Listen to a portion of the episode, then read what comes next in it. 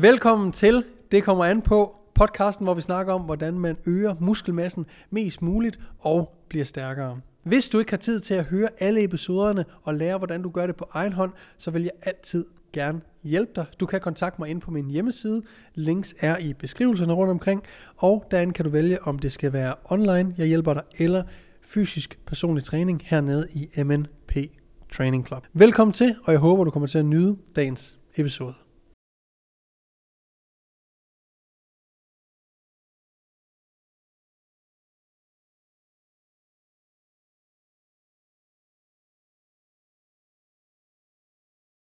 Jeg tror, der er en lille smule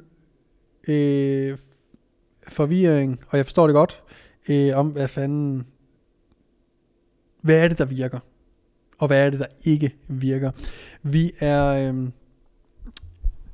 Det er sjovt, når man har været i fitnessbranchen, og jeg tror egentlig generelt i alle brancher overhovedet, så vil man altid se, at der er noget, der trender, og der er noget, der er oppe i tiden, osv.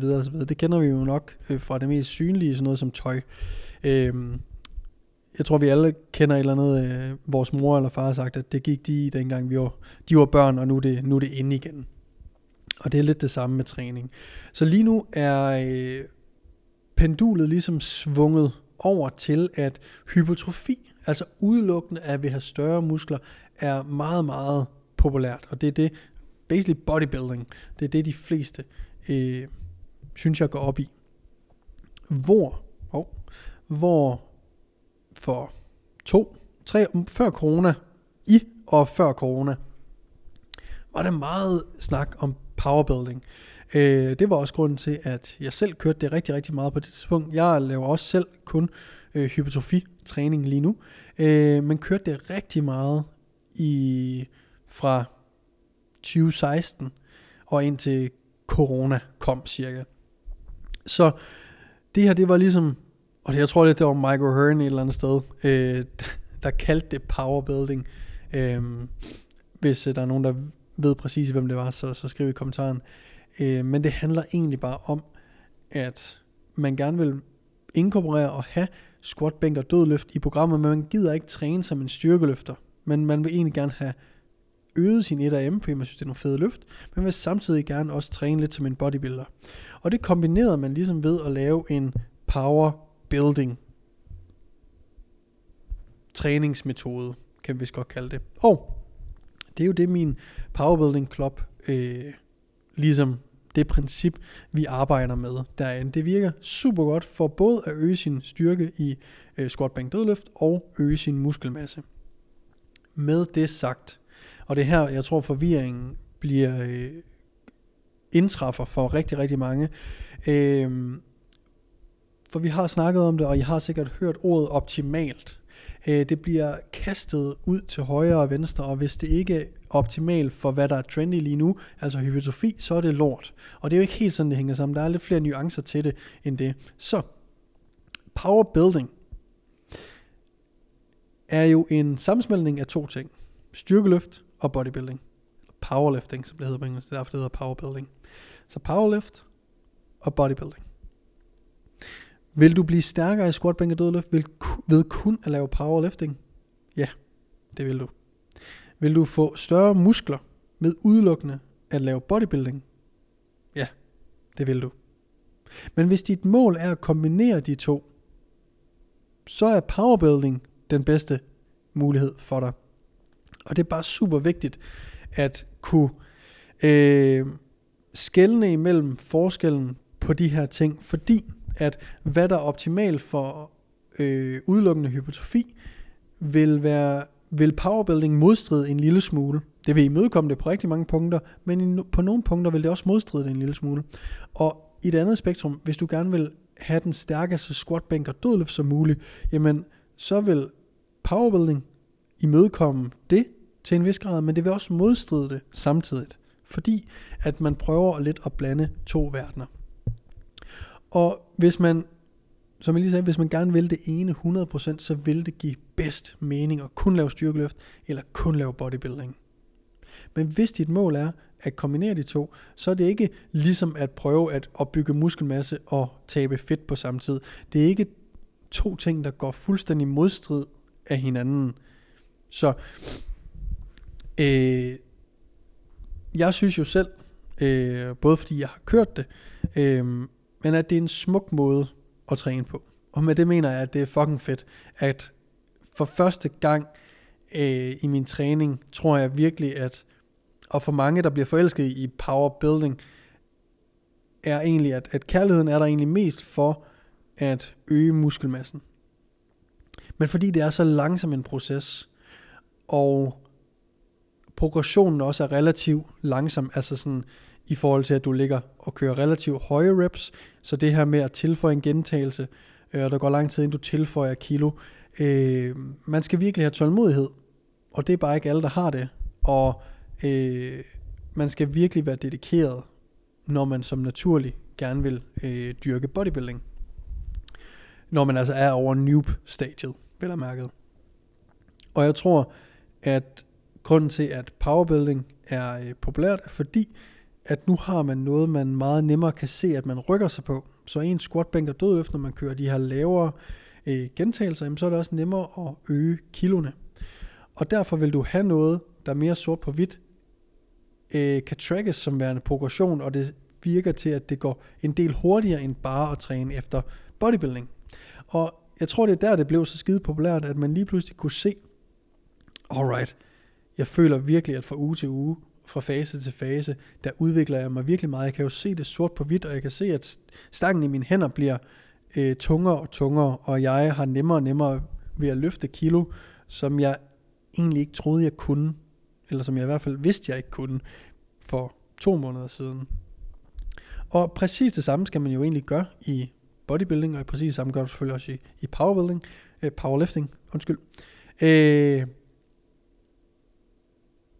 Men det er bare på en anden måde, og derfor er det super vigtigt, at man ikke sammenligner det for meget, for træning vil altid handle om, hvad den enkelte har som værende mål for sin træning, og det vil jo diktere, hvilket træningssplit skal du køre, hvilken slags programmering skal du køre efter, alle de her ting, som vi snakker om i podcasten, som er ude på internettet, alting vil altid komme an på den enkelte.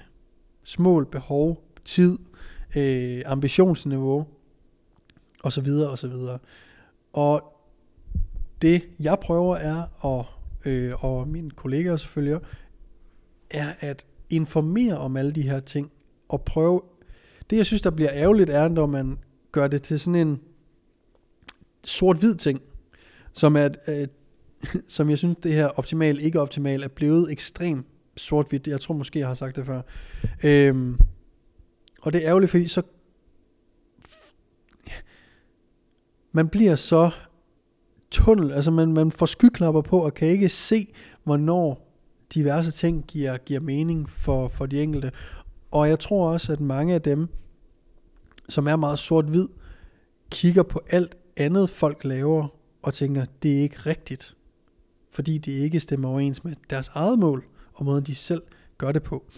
Så når man kigger på folk træne, så kan man aldrig vide, om det er godt eller skidt, det de laver, uden at du har noget kontekst. Ligesom hvis du kigger på en, der laver en dødløft, det kan godt være, at den ikke ryggen ser ud af helvede til, og det ene og det andet, men hvad nu hvis du så endnu værre ud for 2 uger siden? Så er det jo bedre nu, end det var for 2 uger siden. Men du synes stadigvæk, det ligner lort, fordi du mangler hele konteksten. Så det er super vigtigt at vide, når du indtager content, og huske på, hvem er det, den her person prøver at kommunikere til, og hvad er dit eget mål? For bare fordi der er en, der siger, at jamen, det er ikke så godt at lave bænkpres, hvis du gerne vil have store bryster. Nå, men det er vel relativt til, hvad ens mål er, og man elsker bænkpres eller ej, og bare fordi, at der er noget, nogen vil vælge noget andet over bænkpres, for at øge muskelmassen i brystet, jamen så betyder det jo ikke, at bænkpressen ikke øger muskelmassen i dit bryst. Så det hele handler om kontekst, og handler om, at der er lidt mere nuance på. Så når man indtager content, husk at tænke på, hvad fanden er det, gutten eller gutinden her prøver at fortælle, hvem er det, han eller hun prøver at snakke til, og stemmer det overens med mit eget mål for min træning. For hvis det ikke gør det, jamen så er det fint nok at vide det. For hvad nu hvis ens mål skifter sig? Ligesom mit. Jeg elskede at lave powerbuilding op imod corona. Så har jeg fået super travlt i corona, og jeg tror det ville være i corona, og efterfølgende her med eget træningscenter og det ene og det andet. Så mine træninger, powerbuilding og powerlift, generelt nogle ret lange træningspas i virkeligheden. Rigtig meget opvarmning og så videre. Så jeg har ikke tiden og overskuddet, vel og mærket. Jeg vil sige, jeg har ikke overskuddet. Man kan altid finde tiden til det, man gerne vil prioritere her i livet. Jeg har ikke overskuddet og lysten til at prioritere det at blive stærk i squat, bænk, dødløft lige nu. Og derfor laver jeg udelukkende bodybuilding, fordi jeg kommer hurtigt i gang med min træning, og de er lidt kortere, og de er ikke så, jeg skal ikke bruge lige så meget overskud på dem lige nu, og derfor er jeg motiveret for at lave det. Så indtag content, som kan hjælpe dig i fremtiden måske også, men altid have det i mente, at hvem er det den her gut eller gutinde prøver at snakke til, og hvad er det for et træningsmål, de prøver at lære noget fra sig. Det tror jeg er super vigtigt at vide, for det bliver sådan en stor underlig kamp om at få ret, hvor at det handler jo ikke om at få ret, det handler om at kigge på konteksten og informere og oplyse folk om, hvilke muligheder der er ved træning, og hvad de skal gøre for at se de resultater, de ønsker, og informere dem om, hvordan de kan gøre det selv, basically. For i alt content, der ryger ud på platformen, podcast, TikToks, Instagram, Facebook-opslag, YouTube-videoer osv., er jo egentlig bare tips og tricks, som du gerne skulle kunne gå ud og bruge nu her. Og de kan aldrig blive alt for specifikke, fordi at gudskelov for internettet, så kan vi nå rigtig mange mennesker. Så det kan ikke være et for specifikt tip, man altid giver. Man skal huske på, at når man er på sociale medier, man lytter til en podcast, så er det folk, det jeg giver jer her, det er, jeg hjælper rigtig mange mennesker med en lille smule. Få tips og tricks her og der hele tiden, men det er en lille smule relativt til, hvor meget jeg hjælper enkelte folk, som køber et forløb, eller online fysisk forløb hernede i MNP Training Club, og så videre. Så der er få mennesker, jeg hjælper rigtig meget, og det gør jeg hjælper dem rigtig meget, fordi at jeg kan stille dem alle de spørgsmål, og få en helt specifik case ud af dem, og derved give dem et specifikt svar på, hvad de skal gøre, og hvad der vil være rigtigt for dem lige nu, i den situation, de står i nu livsmæssigt, træningsmæssigt, målsætnings-wise osv. Så sørg for, at du ved, hvad dit træningsmål er, i forhold til, hvad der er godt at lave af øvelser, og hvordan du konsumerer, optager, indtager content. Det er super vigtigt. Og der har jeg bare hørt på det sidste, at når, og sådan er det jo med trends, at når det hele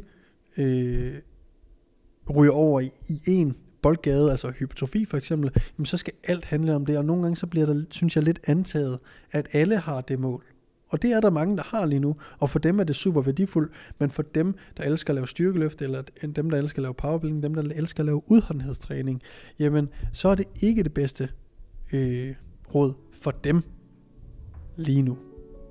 Så tænk over det. Tænk over, hvad dit træningsmål er. Hvad er det, du gerne vil have ud af din træning? Hvad er det, der får dig op af stolen og ned i træningscenteret? Og det er den type information, du så også skal prøve at samle på.